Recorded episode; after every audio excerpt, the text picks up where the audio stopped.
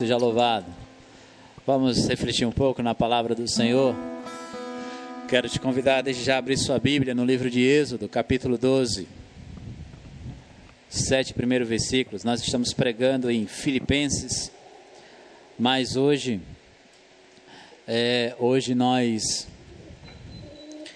especialmente hoje, nós vamos é, dar um tempo lá na nossa série de mensagens no livro de Filipenses, tá?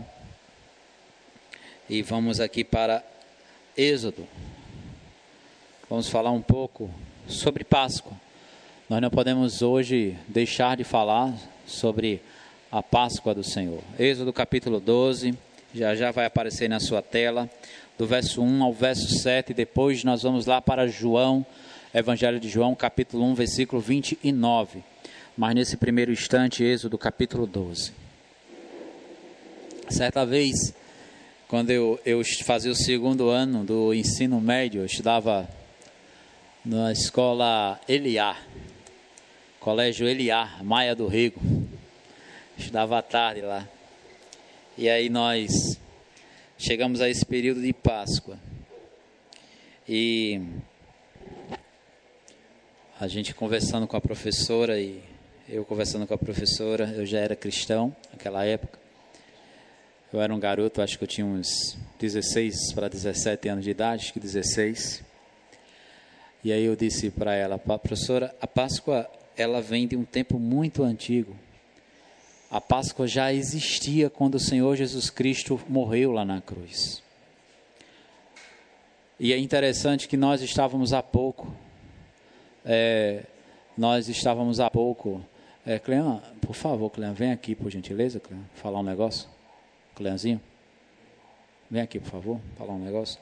Nós estávamos há pouco tendo uma aula na escola bíblica, tá certo? Só.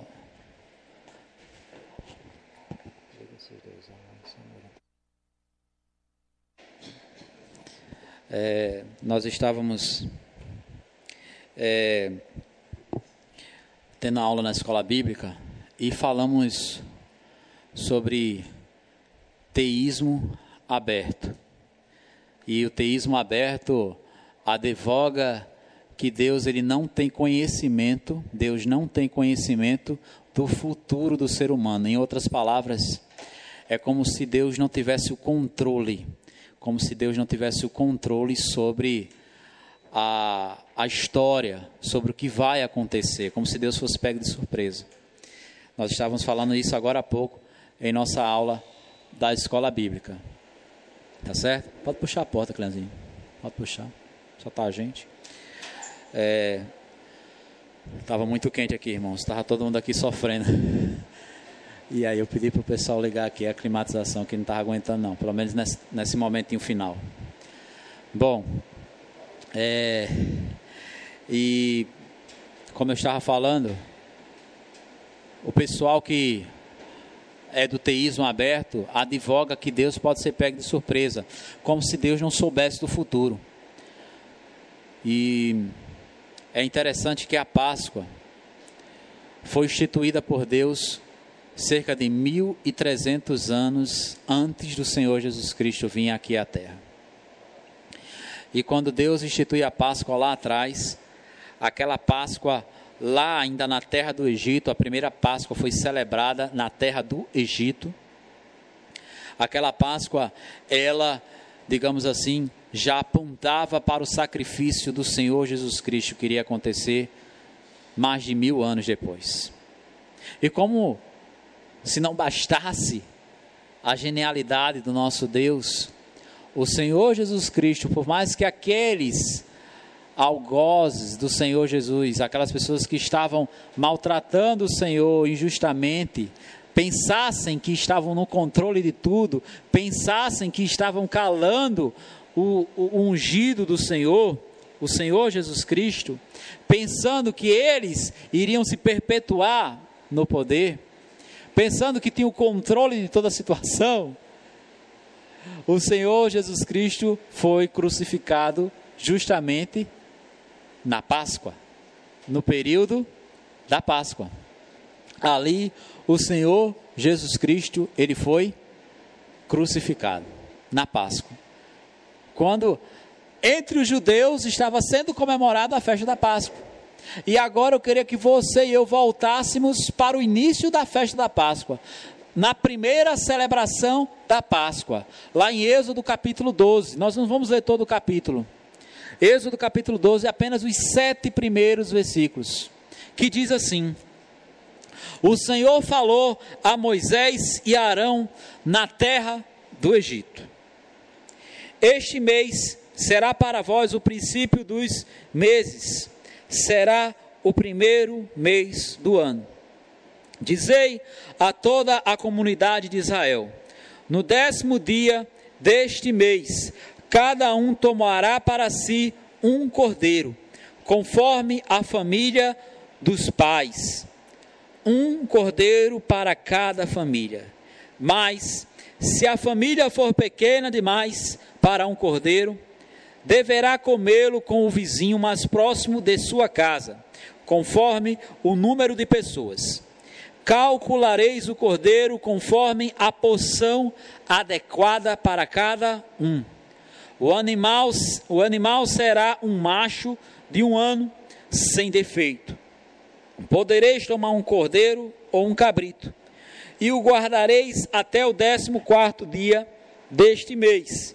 Então, então reunida toda a comunidade de Israel o matará ao entardecer.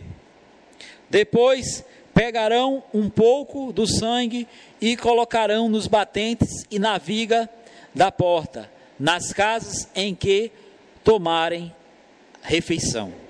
Eu peço que você, eu falei o capítulo 1 de João, mas peço que você rapidamente continue no capítulo 12 de Êxodo. Verso 23 e 24, adianta para o verso 23 e 24.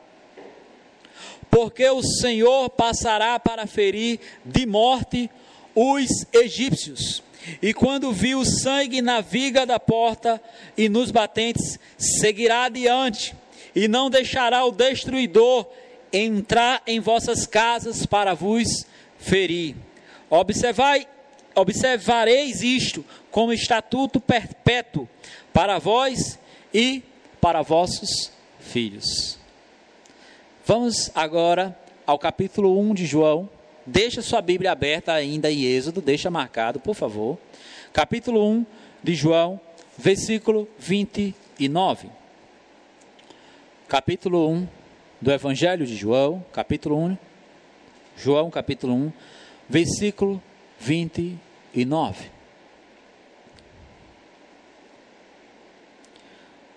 No dia seguinte, João viu Jesus que vinha em sua direção e disse: Este é o Cordeiro de Deus que tira o pecado do mundo. Vamos orar? Senhor, em nome de Jesus Cristo, te damos graças por Jesus Cristo, nosso Senhor, Cordeiro do Senhor, que tira o pecado do mundo. Pai, ministra aos nossos corações, ministra às nossas vidas.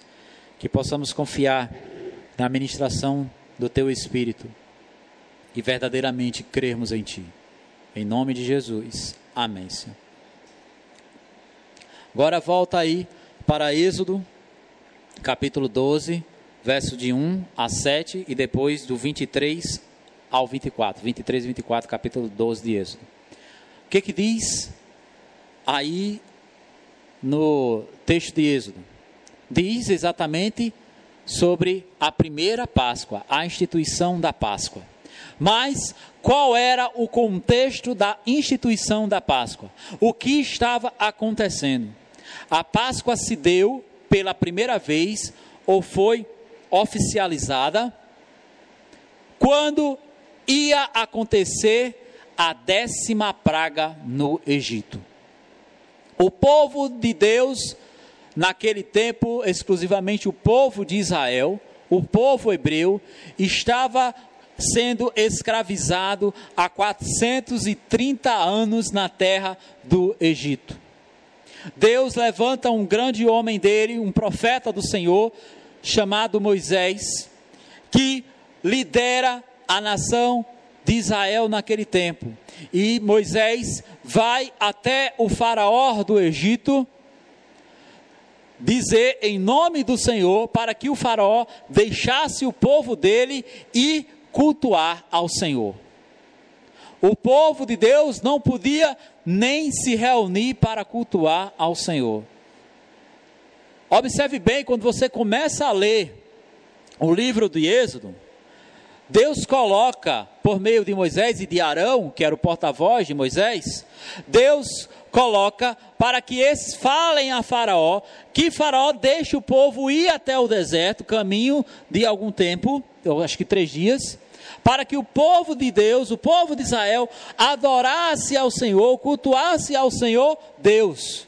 Mas Faraó veementemente, repetidas vezes, nega o pedido de Moisés, nega, né, melhor dizendo, a ordem do Senhor. É interessante, são parentes que o Faraó era considerado como um Deus, a divindade suprema é, dos egípcios era Ra, né? Deus Sol, era o Sol, né? O Deus Sol, Sol. E o faraó era o Horus vivos, né? Ou seja, Horus era filho na mitologia caldeia, na mitologia egípcia, né? O Horus, é, juntamente com Sete, salvo engano, eram filhos de de Ra, o Deus Sol. E o rei, o faraó, era uma espécie de, de divino, porque ele era considerado Ra, ou, ou perdão, o Horus vivo, né, o filho de Ra, uma descendência divina na terra. Tanto é que você não poderia se aproximar do rei, do faraó. E eu acho que o poder subiu muito a cabeça do faraó. É interessante que o faraó estava oprimindo tanto, tanto, tanto, tanto o povo de Deus, estava ali a oprimir o povo de Deus, que ele mandou, na realidade, o pai desse faraó aqui, no início do livro de Êxodo, ele manda matar todos os meninos, todas as crianças do sexo masculino, afogadas no rio Nilo, que era um rio repleto de crocodilos, né? Essas crianças recém-nascidas, esses garotinhos, eram mortas afogadas ou eram comidas vivas pelos crocodilos, ou eram mortos à espada. É uma coisa muito desumana. Ele manda matar, ele estava oprimindo o povo de Deus em escravidão. Deus ouve o clamor do seu povo no Egito, que estava escravizado. E Deus levanta Moisés. E voltando aqui, aconteceram nove pragas. Eu não sei a sequência das nove, desde as águas do, desse rio Nilo se transformarem em sangue, até essa última, que seria a morte de todo o primogênito, de todo o filho mais velho do Egito. E aí, Deus dá algumas orientações. Chegamos ao capítulo 12 o Senhor Deus diz, dá algumas orientações ao seu povo. Diz, de forma resumida, depois você lê todo o capítulo 12. Preparem a Páscoa. Passagem. Páscoa é passagem. Eles estavam passando, estavam sendo libertos, estavam passando ali daquela escravidão. Passagem, passageiro, não é eterno. Eles iam ser libertados. Uh! Mas o Senhor Deus ia fazer um grande sinal ali na terra do Egito. O que era, pastor? O Senhor iria matar todo o filho mais velho, inclusive o descendente do Faraó, o herdeiro do trono do Egito. Todo o filho mais velho do Egito. E somente aqueles que tivessem o sangue do cordeiro na porta, ou no umbral da porta, ou nos umbrais, certo? Das portas, como dizem, falamos hoje na caixa de porta, né? No cantinho lá, no ângulo lá. Que a porta que tivesse marcada com o sangue de um cordeiro, esse o destruidor não iria entrar naquela casa e não iria matar os filhos primogênitos, ou seja, os filhos mais velhos. Assim Deus institui a Páscoa, lá na terra do Egito, para livrar o seu povo da opressão. É interessante como nosso Deus, ele conhece toda a história. Falamos há pouco que o tempo de Deus, na nossa aula da escola bíblica, que Deus, em seu tempo, o seu tempo não é o nosso, não é o Cronos. O nosso Cronos, o nosso tempo, ele é marcado por passado, presente e futuro. Deus não trabalha no Cronos, Deus não trabalha no nosso tempo. Deus ele trabalha no Kairos, é o tempo dele, porque ele é eterno. Para Deus não existe nem passado, nem presente, nem futuro. Ele é eterno, ele sempre existiu e sempre vai existir. Um dia para o Senhor é como mil anos, e mil anos como mil dias. Isso aqui é uma figura de linguagem, uma forma que o autor bíblico usa para que a gente possa se entender um pouco mais dessa grandiosidade do nosso Deus. E o nosso Deus, por controlar todo o tempo, tudo, por não existir passado, presente e futuro, ele já sabia, usando aqui a nossa linguagem, o que ele iria fazer, agora falando no nosso tempo, cerca de 1.300 anos depois. Naquela mesma época. É interessante, naquela mesma data que Deus aqui especifica, olha, no 14 dia esse mês, diga desse mês, e diga-se passagem, esse mês vai, ser, vai passar a ser o primeiro mês de vocês a partir de agora. E no 14 dia, vocês vão preparar essas coisas, vocês vão celebrar a minha Páscoa, porque vocês vão celebrar da minha libertação aqui na terra do Egito. Deus, a Bíblia deixa, dá até esse detalhe, instituiu detalhadamente a data. E aí Deus, por já ter o controle de tudo, saber tudo que vai acontecer, para não ser pego de surpresa, ele já havia planejado que iria enviar o seu filho Jesus Cristo para morrer por mim e por você. Não era apenas para libertar um povo especificamente, mas para libertar não apenas o povo de Israel, mas para libertar o gentil, que sou eu e você. Ele iria mandar o seu Cordeiro, Jesus Cristo, para libertar o brasileiro, sou eu e você, libertar o argentino, o argentino, libertar o paraguaio, o venezuelano, o chinês. Por isso que aqui na nossa igreja a gente está em campanha de missões, a gente está em stand-by, a gente não terminou a campanha de missões.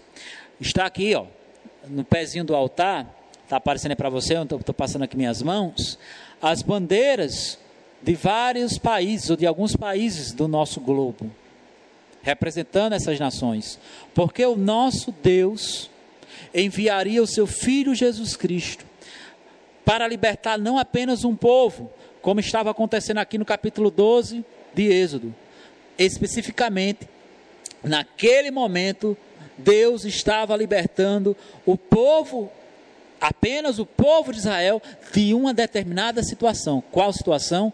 A escravidão no Egito.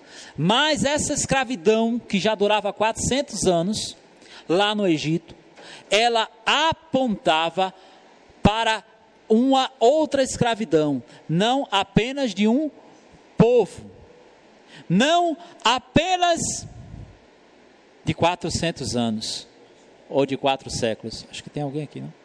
Ou de quatro séculos.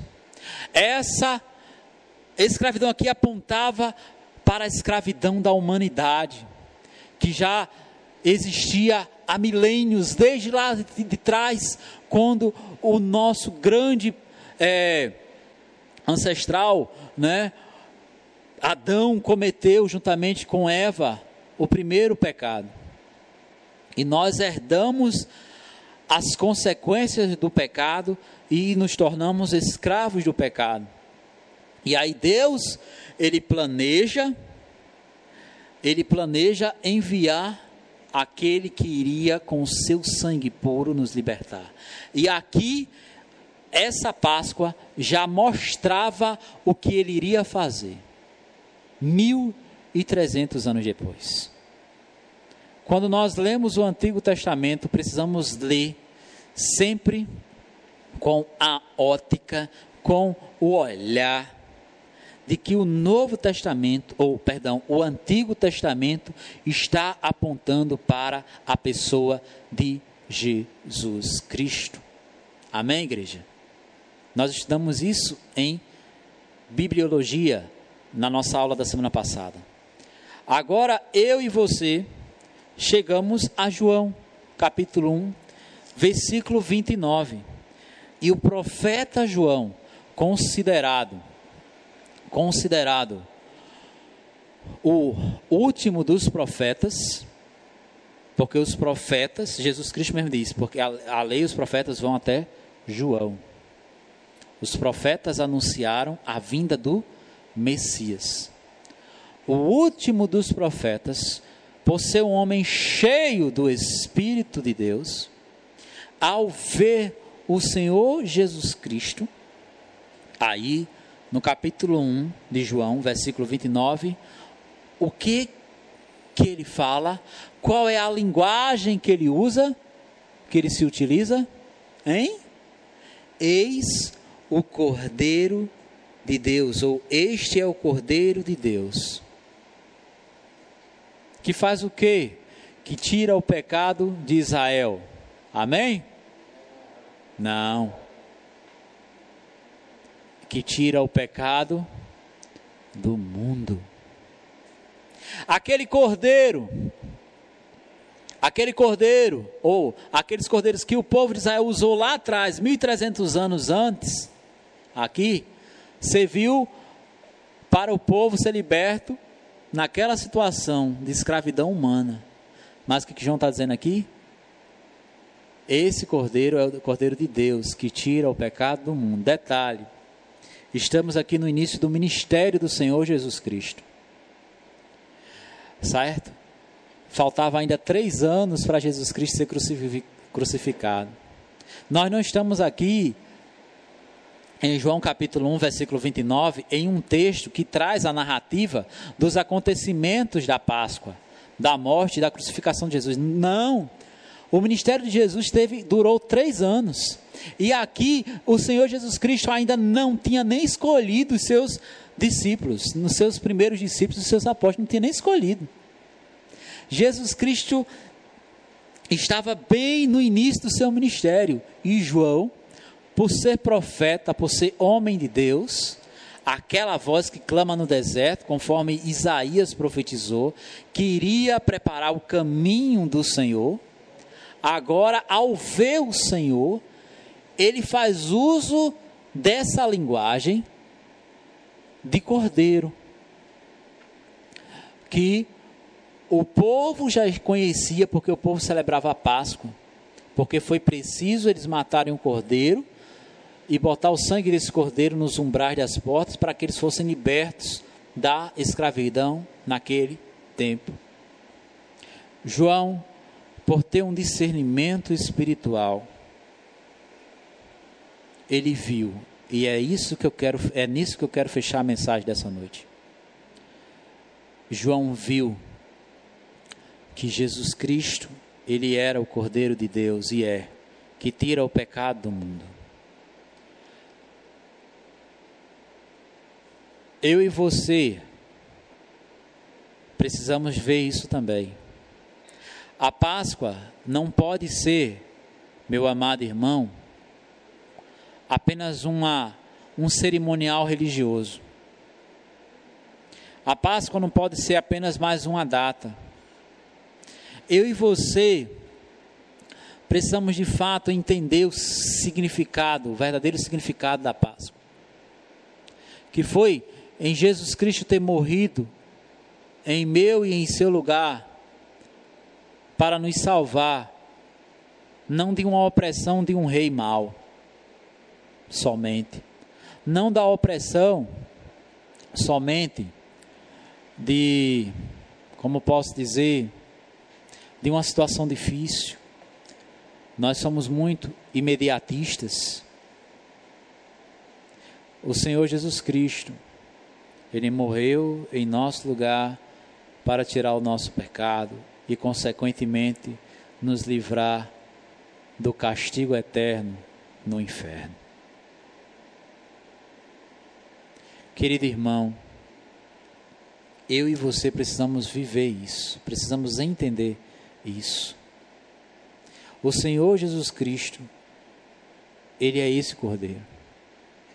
Se não a Páscoa, vai ser mais só uma comilança de chocolate. Alguns comércios estão fechados. Quando foi na quinta-feira, eu estava andando em um lugar aqui em Parnamirim, aqui em Passagem de Areia mesmo. Tem um local ali perto do primeiro andar que vende peixe. Era quinta-feira. E estava uma fila grande. Aí eu comentei com a minha esposa: é a fila do peixe. Só vende peixe, né? O local. Perto da tua casa. Sabe onde é, né? Estava uma fila grande na quinta-feira. As pessoas nessa época né? O pessoal não estava nem respeitando a, a quarentena, né? O isolamento, o distanciamento lá um da outra. Estava numa fila grande para comer peixe. As pessoas pensam que que Páscoa é comer chocolate ou comer peixe. Aí andamos mais um pouco, aí daqui a pouco a minha esposa avistou uma mulher com uma garrafa de vinho. Uma garrafa. Aí minha esposa comentou: É, Beber cerveja não pode, então vamos beber vinho à vontade. As pessoas estão pensando que Deus, ou melhor dizendo, que vão se aproximar de Deus, simplesmente cumprindo algumas regras de religiosidade, algumas etiquetas de religiosidade. Não, vou comer peixe, porque peixe é um alimento puro. Onde tem na Bíblia dizendo isso, meu querido? Não tem isso, não, meu filho. Jesus nunca disse isso. Com todo respeito. Não, vinho, vou só tomar vinho, porque Jesus tomou vinho. É, aí eu vou e me embriago com vinho, né? Quando a própria Bíblia diz, Efésios 5,18: Não vos embriagueis com vinho onde há contendas, mas enchei-vos do espírito. Não é mais um apelo comercial. Eu vou comer chocolate. Aí já piorou tudo, né? É o coelhinho da Páscoa. Me esqueço até de Jesus e penso que a Páscoa o símbolo da Páscoa é o coelhinho, que ao invés de trazer salvação, traz ovinho de chocolate. É complicado isso. É isso. E eu encerro essa mensagem com uma pergunta. Você e eu conseguimos ter esse discernimento espiritual que o profeta João Batista teve? ao olhar para Jesus, reconhecer que Ele era o Cordeiro de Deus que tira o pecado do mundo? Ou eu e você estamos olhando para Jesus mais como mais um, mais um guru, mais um líder religioso? A Páscoa mais como uma, uma etiqueta, mais como uma comemoração, mais como uma festa religiosa, quando a gente não está refletindo verdadeiramente no real significado? Será que eu tenho sido verdadeiramente discípulo de Jesus? Eu falei há pouco que alguém estava dizendo não, eu acredito em Deus porque Deus é, é, que Ele exista. Ele, a pessoa comentou assim: Deus existe porque Ele é, é uma criação da cabeça do ser humano, da sociedade, da cultura. Eu quero dizer para todos os amados ouvintes: se eu e você acreditamos em Deus dessa forma, o sacrifício de Jesus Cristo não vai ter utilidade para as nossas vidas. Se acreditamos que Deus, e especialmente a pessoa do seu Filho Jesus Cristo, é mais uma criação, mais um produto da sociedade, o sacrifício de Jesus Cristo não vai fazer efeito na minha nem na sua vida. Se acreditamos somente, ah, eu acredito em um Deus, a gente estava estudando isso na escola bíblica agora há pouco, mas em um Deus que está distante. Ou eu acredito em Deus, eu não acredito, mas não acredito em Jesus Cristo. Eu quero dizer que essa crença é vã. E eu volto para um texto que eu citei no início do culto. João, capítulo 1, versículo 12. Mas eu volto para o 11 ainda. Quando afirma: Veio para o que era seu, mas os seus não o receberam. Capítulo 1, versículo 11 de João diz isso. Na tradução da linguagem de hoje diz assim: Veio para o povo do seu próprio país, mas o seu povo não o recebeu. João 1:11. Ou nas traduções mais tradicionais afirmam: Veio para o que era seu, o que era seu, mas os seus não o receberam. Aí o versículo 12 coloca: Mas todos quanto o receberam, deu-lhes o poder ou a prerrogativa de serem feitos ou de se tornarem filhos de Deus, a saber, os que creem em seu nome. O Senhor Jesus Cristo, Ele é o Cordeiro de Deus que tira o pecado do mundo.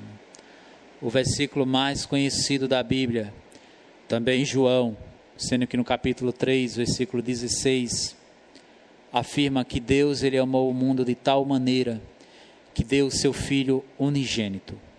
Deus deu o seu filho. Ele amou o mundo de uma forma muito grande e deu o seu filho. Para que todo aquele que nele crê não pereça, não morra. E esse morrer aqui é não perecer, morrer eternamente, viver na escravidão, no inferno eternamente. É um assunto doloroso, mas precisamos falar. Esse morrer aqui é esse. Para que todo aquele que nele crê, você pode pensar, como alguns estão pensando, não, todo mundo vai ser salvo. É a salvação universal. Não, é para todo aquele que nele crê. Não adianta você apenas acreditar em uma parte. Eu acredito no Pai. Eu chamo Deus de Alá. Eu chamo Deus de é, Adonai ou de Jeová. Mas se você não, que, não crê em Yeshua, se você não crê em Jesus, o Emmanuel, Deus conosco, infelizmente eu quero dizer que a sua crença não vale. Porque Jesus Cristo, Deus instituiu isso e eu não sou o dono da razão. Deus ele é. E eu creio nele, eu acredito nele. Ele instituiu que para a pessoa, para o ser humano ser salvo, ele precisa crer. E a palavra crer é receber. Jesus Cristo, Ele é o Cordeiro de Deus que tira o pecado do mundo. O sangue de Jesus Cristo nos purifica de todo pecado. Mas é preciso que você que ainda não recebeu Jesus, receber e crer a mesma coisa. Que você que ainda não recebeu o Senhor Jesus Cristo em sua vida, você receba Jesus Cristo hoje, em sua vida, em seu coração. O povo de Israel lá atrás, lá no Egito, teve que colocar o sangue do cordeiro na porta da sua casa para que não fosse morto pelo anjo da morte. Jesus Cristo, ele é o Cordeiro de Deus, ele já fez tudo, ele já derramou seu sangue. A forma que você tem de colocar o sangue de Jesus Cristo em sua vida, para que você seja livre da condenação, da morte eterna, é receber o Cordeiro de Deus em seu coração. Eu quero convidar você que está em casa, talvez você esteja aí com seu familiar, acompanhando esse culto online conosco mas talvez você ainda não tenha entendido o verdadeiro sentido da Páscoa. Ou melhor dizendo, talvez você ainda não tenha entregue a sua vida a Jesus Cristo.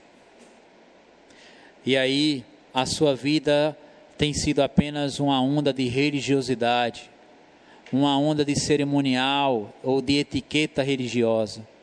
Você come um peixe, você come um chocolate, toma um vinho você ainda não tem entendido que a Páscoa a passagem, é a forma do Senhor Jesus Cristo nos tirar da escravidão, nos fazer passar para uma nova vida com Ele, para uma vida livre. Eu quero te convidar, você que está em casa, você não está aqui no templo, logicamente, está vendo? Como Deus é poderoso, a você fazer essa oração e entregar a sua vida a Jesus. Nós vamos tocar uma canção agora, eu juntamente com os meninos da música. Enquanto nós tocamos essa canção, eu quero convidar você a falar com Deus. Não importa se você é dessa igreja, se você já vem a essa igreja, se você é de uma outra igreja, eu quero que você tenha um encontro com Jesus. Eu quero que você entenda o significado dele ter morrido por mim e por você. E eu quero que você ore, dizendo assim: Senhor, eu te recebo em meu coração, eu confesso os meus pecados. E faça contato conosco, até mande aí no nosso chat no YouTube. Eu quero entregar minha vida a Jesus. Por favor, alguém pode depois me ajudar a caminhar com Jesus. A gente vai ter toda a alegria. Ou falar com algum amigo, algum familiar que seja cristão. Procure essa pessoa e nós vamos te ajudar a caminhar. Essa pessoa vai te ajudar a caminhar com Jesus. Mas ore agora entregando a sua vida ao Senhor Jesus. Confesse a Ele, Senhor. Agora eu entendo o verdadeiro significado da Páscoa. Jesus Cristo morreu por mim para me salvar. E a forma que eu tenho de ser salvo é crer em Jesus. Sou eu crer em Jesus. E eu creio em Jesus entregando a minha vida a Ele. Nós vamos cantar a primeira canção que nós cantamos nessa noite. Eu olho para a cruz. E aí, enquanto nós cantamos essa canção, eu quero convidar você, se ainda não tomou essa decisão, entregue sua vida a Jesus. E você, meu amado irmão, assim como a minha pessoa, precisa fazer uma reflexão sobre a sua vida cristã de trazer mais à memória o sacrifício de Jesus na cruz para nos salvar e valorizar mais isso, também ore e se comprometa dia a dia a ter uma vida mais íntegra, mais completa diante do Senhor, agradecendo a Ele tudo que Ele já fez por você.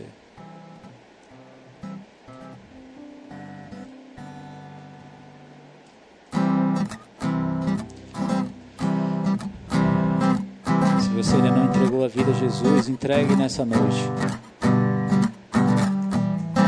É o convite do Senhor para ti, meu querido. Olhe para a cruz.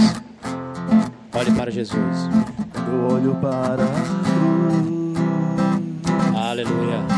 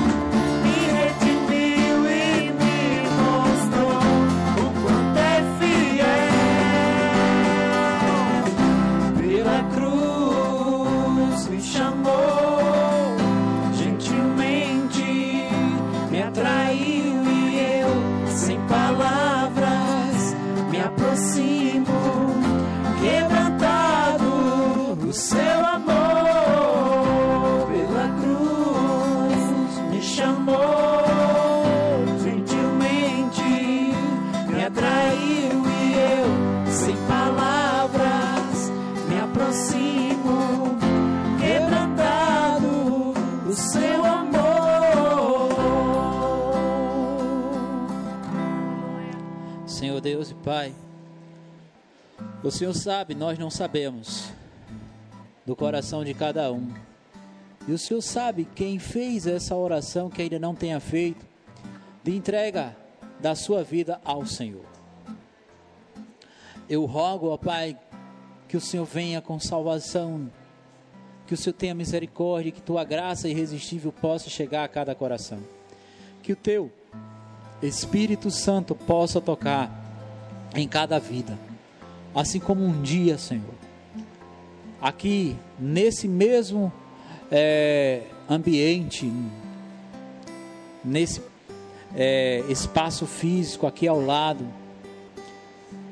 em uma noite, após um estudo bíblico, estudando sobre a necessidade do novo nascimento, numa terça-feira, sem ninguém precisar fazer nenhum apelo, quando teu Espírito Santo, de uma maneira irresistível que eu não pude controlar, tocou em meu coração dizendo que eu precisava receber o Senhor Jesus Cristo em minha vida, que eu precisava nascer de novo, e eu te agradeço, Senhor, que mesmo tendo apenas 12 anos de idade naquela época, o Senhor me salvou, mesmo sem eu merecer.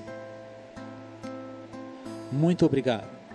E eu te peço, Senhor, que o teu Espírito Santo, que a tua graça irresistível possa estar impactando cada coração, que nos ouve por meio desse canal de comunicação. Senhor Deus, eu te peço em nome de Jesus Cristo, que essa pessoa entenda que a Páscoa não é uma, mais uma cerimônia religiosa sem sentido, mas que a Páscoa, juntamente com a data da vinda do Senhor Jesus Cristo aqui à terra, o Natal, é a data mais especial da humanidade. Porque um dia o Senhor veio E o Senhor consumou a tua obra quando morreu e ressuscitou por nós lá na cruz, para que um dia pudéssemos ser livres com o sangue do Cordeiro de Deus, que tira o pecado de todo mundo, que não apenas liberta de uma situação humana, passageira, que não apenas liberta da fome, que não apenas liberta da dor física, mas que liberta da condenação eterna e da escravidão do pecado, para que assim possamos, no Espírito de Deus, ter a liberdade por meio de Jesus Cristo. Que cada vida entenda isso. Que cada irmão dessa igreja, incluindo a minha pessoa, e cada irmão de outra igreja que nos acompanha por meio desse canal de comunicação, que nós possamos viver essa vida, essa liberdade em Cristo Jesus, trazendo sempre à nossa memória o sacrifício salvador do Cordeiro de Deus. Em nome de Jesus. Amém, Senhor.